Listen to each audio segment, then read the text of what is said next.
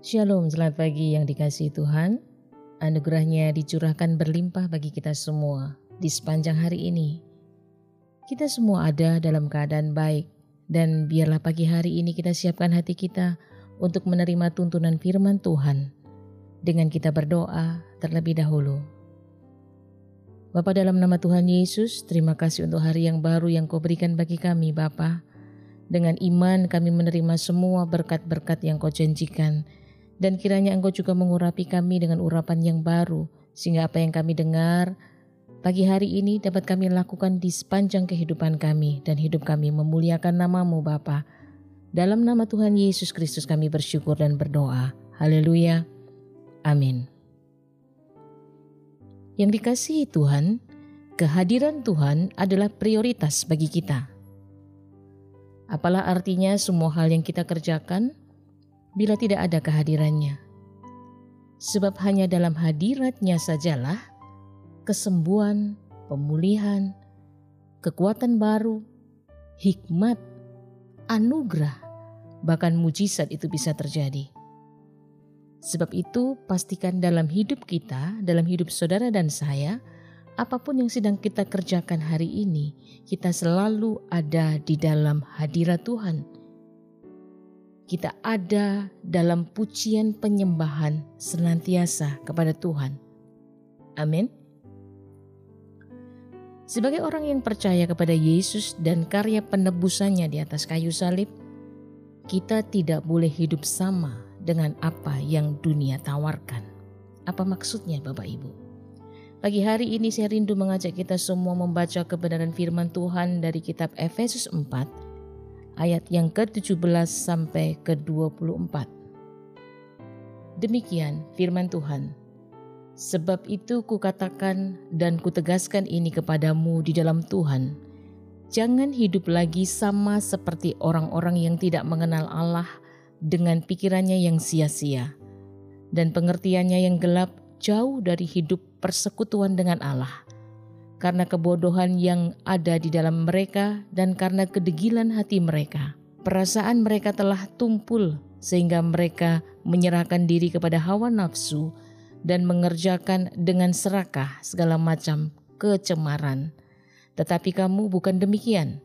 Kamu telah belajar mengenal Kristus karena kamu telah mendengar tentang Dia dan menerima pengajaran di dalam Dia menurut kebenaran yang nyata dalam Yesus, yaitu bahwa kamu berhubung dengan kehidupan kamu yang dahulu harus menanggalkan manusia lama yang menemui kebinasaannya oleh nafsunya yang menyesatkan, supaya kamu dibaharui di dalam roh dan pikiranmu, dan mengenakan manusia baru yang telah diciptakan menurut kehendak Allah di dalam kebenaran dan kekudusan yang sesungguhnya.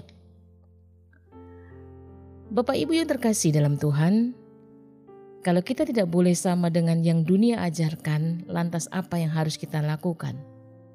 Pagi hari ini saya ingin memberi tema perenungan firman Tuhan kita adalah pelajaran 3B.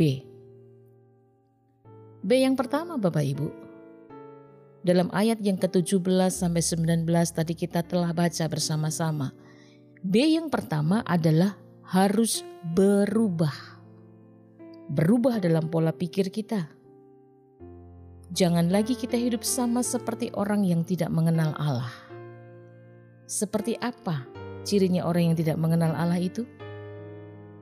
Alkitab telah mencatat bagi saudara dan saya, pikirannya sia-sia, pengertiannya gelap, jauh dari bersekutu dengan Allah. Ada kebodohan, hati yang degil, perasaan yang tumpul, hidup dalam hawa nafsu, dan serakah dalam kecemaran. Tinggalkan semua itu. Berubahlah.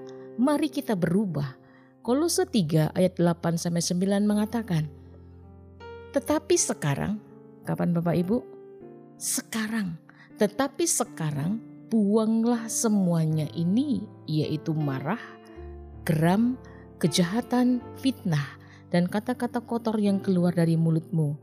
Jangan lagi kamu saling mendustai karena kamu telah menanggalkan manusia lama serta kelakuannya. pagi hari ini saudara dan saya belajar. Yang pertama yang harus kita kerjakan adalah kita berubah. Seperti seekor ulat menjadi kupu-kupu. Dari sesuatu yang tidak sedap dipandang mata menjadi sesuatu yang luar biasa. Yang kedua, Bapak Ibu, kalau kita tidak boleh hidup cara sama dengan dunia, lantas apa yang harus kita lakukan?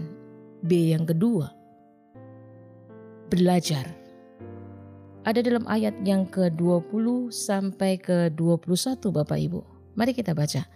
Tetapi kamu bukan demikian. Aku telah belajar mengenal Kristus karena kamu telah mendengar tentang Dia dan menerima pengajaran di dalam Dia menurut kebenaran yang nyata dalam Yesus.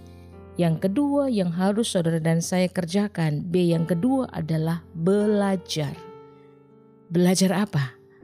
Belajar mengenal Kristus. Dalam kisah 9 ayat 1 sampai 22, nanti Bapak Ibu bisa baca selengkapnya sendiri pada jam-jam uh, keintiman Bapak Ibu di rumah, kita akan belajar tentang satu pribadi yang seumur hidupnya setelah dia mengenal Kristus, dia terus belajar dan terus belajar dan terus belajar untuk mengenal Kristus. Pribadi ini bernama Paulus Bapak Ibu. Ada satu pribadi yang kita bisa teladani dalam pembelajarannya untuk mengenal karakter Kristus lebih dalam lagi kita pasti sudah tahu ceritanya dari pribadi lama yang tidak mengenal Kristus bahkan melakukan perbuatan-perbuatan tercela. Dia ditangkap oleh Tuhan, dia menjadi ciptaan baru dan sampai matinya dia terus setia kepada Kristus. Bagaimana dengan kita? Lewat apa kita belajar tentang Kristus? Lewat firman? Iya. Saudara dan saya harus disiplin dalam membaca firman Tuhan. Itu betul. Tetapi juga kita bisa belajar tentang Kristus lewat keadaan atau kondisi yang kita alami. Saya rindu membagi hidup saya Bapak Ibu. Saya ingat sekali pada waktu itu saya uh, sedang belajar melayani di sebuah gereja Bapak Ibu. Saya mengambil keputusan untuk melayani sebagai pendoa syafaat. Sebagai pendoa syafaat kita diajar untuk kita mempergunakan mulut kita, perkataan kita dengan yang dengan hal-hal yang benar. Kita mempergunakan, kita memperkatakan sesuatu dengan benar. Kita tidak boleh sembarangan dengan mulut kita. Nah, ketika saya melayani pada saat itu Tuhan memberikan sebuah berkat kepada kami Bapak Ibu. Tiba-tiba saya mengandung, saya mengandung anak saya yang ketiga Bapak Ibu. Semuanya dijalin dengan normal, semua dalam keadaan baik. Sampai tiba waktunya saya melahirkan anak saya. Dalam umur kandungan yang cukup, anak ini terlahir dengan normal. Tentu saja kami sebagai orang tua sangat bersuka cita tetapi apa yang terjadi Bapak Ibu? Ketika anak ini berumur 8 jam. Pada waktu itu sore hari saya sedang menyusui anak ini Bapak Ibu. Tiba-tiba saya melihat di bawah kelopak matanya. Saya melihat ada koresan warna biru Bapak Ibu. Saya melihat anak saya berangsur-angsur mulai seperti membiru Bapak Ibu. Kalau kalau itu yang menurut pandangan saya. Ada sesuatu yang lain dengan anak saya. Kemudian suster mengambil anak tersebut dan memasukkannya ke ruang perawatan bayi. Malam itu saya begitu gelisah. Waktu suami saya datang, kami sama-sama berdoa, kami sama-sama tersungkur, kami mencoba bertanya kepada Tuhan. Tetapi dalam perjalanan doa itu Bapak Ibu, Roh Kudus mengingatkan kepada saya secara pribadi. Waktu itu saya sedang belajar tentang bagaimana mempergunakan mulut untuk memperkatakan sesuatu yang benar, sesuatu yang baik. Ketika saya sadar, maka saya mengambil keputusan. Apa pun yang dikatakan oleh pihak medis, saya percaya Tuhan saya lebih dahsyat. Esok hari kami mengambil keputusan untuk membawa anak kami pulang Bapak Ibu. Sekalipun untuk pulang ke rumah kami harus menandatangani surat-surat di mana kalau terjadi apa-apa dengan anak ini, maka pihak dari tempat melahirkan tidak bertanggung jawab. Kami mengambil resiko itu. Kami bawa anak kami pulang. Sepanjang hari, sepanjang malam terus kita berdoa, terus kita memperkatakan semua firman yang kami dengar tentang kesembuhan, tentang pemulihan, tentang mujizat. Kami perkatakan terus terhadap anak ini. Dan terpujilah nama Tuhan. Terpujilah nama Tuhan kita yang dahsyat itu. Saya melihat anak saya berangsur-angsur pulih, berangsur-angsur membaik Bapak Ibu. Saya melihat kuasa perkataan itu, kuasa perkataan firman Allah itu sungguh nyata terjadi atas anak saya. Sekarang dia sudah bertumbuh menjadi remaja, jadi dewasa, bersekolah di salah satu perguruan tinggi swasta, dan hampir menyelesaikan kuliahnya Bapak Ibu. Semua karena Tuhan. Hari itu saya belajar mengenal Kristus, belajar mengenal karakter Allah, bahwa Dia seorang penyembuh. Dia mendengar seruan. Hari itu bukan dari kata orang, tapi hari itu saya belajar, saya menerima sebuah pembelajaran kehidupan. Bahwa sungguh Allah yang kita sembah adalah Allah yang hidup. Dari mana kita belajar? Dari firman, iya. Dari kondisi yang Tuhan izinkan terjadi, iya. Sebab itu pagi hari ini, mari tilik hati kita, tilik hidup kita.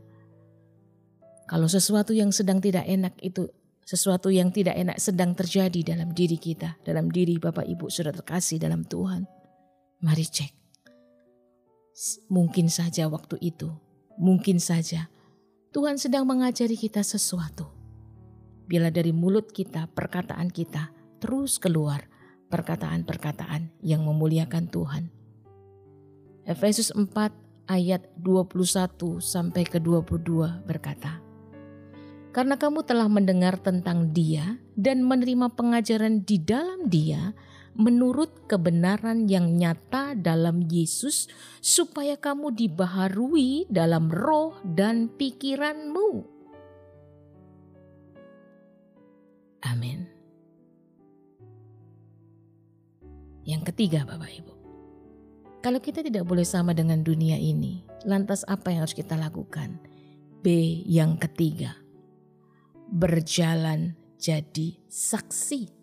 Dalam 2 Korintus 5 ayat 17 sampai ke 20 Bapak Ibu, nanti Bapak Ibu bisa baca di rumah. Dari manusia lama berdosa, terasing dari Allah, diciptakan kembali jadi manusia baru karena Kristus, berjalan menjadi saksi kepada semua orang supaya mereka pun mengenal Kristus Bapak Ibu. Dalam waktu pandemi COVID-19 ini adalah satu layar yang diberikan oleh Tuhan untuk saudara dan saya – supaya kita bisa berjalan menjadi saksi, memberikan kesaksian hidup kita kepada semua orang, baik mereka telah mengenal Kristus ataupun mereka belum mengenal Kristus. Sehingga mereka yang mengenal Kristus akan semakin sungguh-sungguh dengan Kristus. Sementara mereka yang belum mengenal Kristus, ketika mereka mendengar kesaksian kita, mereka melihat apa yang kita kerjakan, pada akhirnya mereka menjadi mengenal Kristus, garam dan terang dalam hidup kita itu berfungsi maksimal. Ini saatnya Bapak Ibu, ini waktunya. Pakai semua sarana dan prasarana yang ada untuk Bapak Ibu berjalan menjadi saksi-saksi Tuhan. Pakai juga teknologi yang ada supaya Injil disebarluaskan sampai ke ujung-ujung bumi. Jangan hanya mandek, berhenti. Tapi biarlah pagi hari ini kita berubah, kita belajar, dan kita berjalan menjadi alat bagi kemuliaan nama Tuhan. Pagi hari ini, kesimpulan apa yang kita bisa ambil? 3B. Berubah, belajar, dan berjalan menjadi saksi Kristus. Saya akan tutup dengan Yehezkiel 36 ayat 26 sampai ke 27. Kamu akan kuberikan hati yang baru dan roh yang baru di dalam batinmu dan aku akan menjauhkan dari tubuhmu hati yang keras dan kuberikan kepadamu hati yang taat.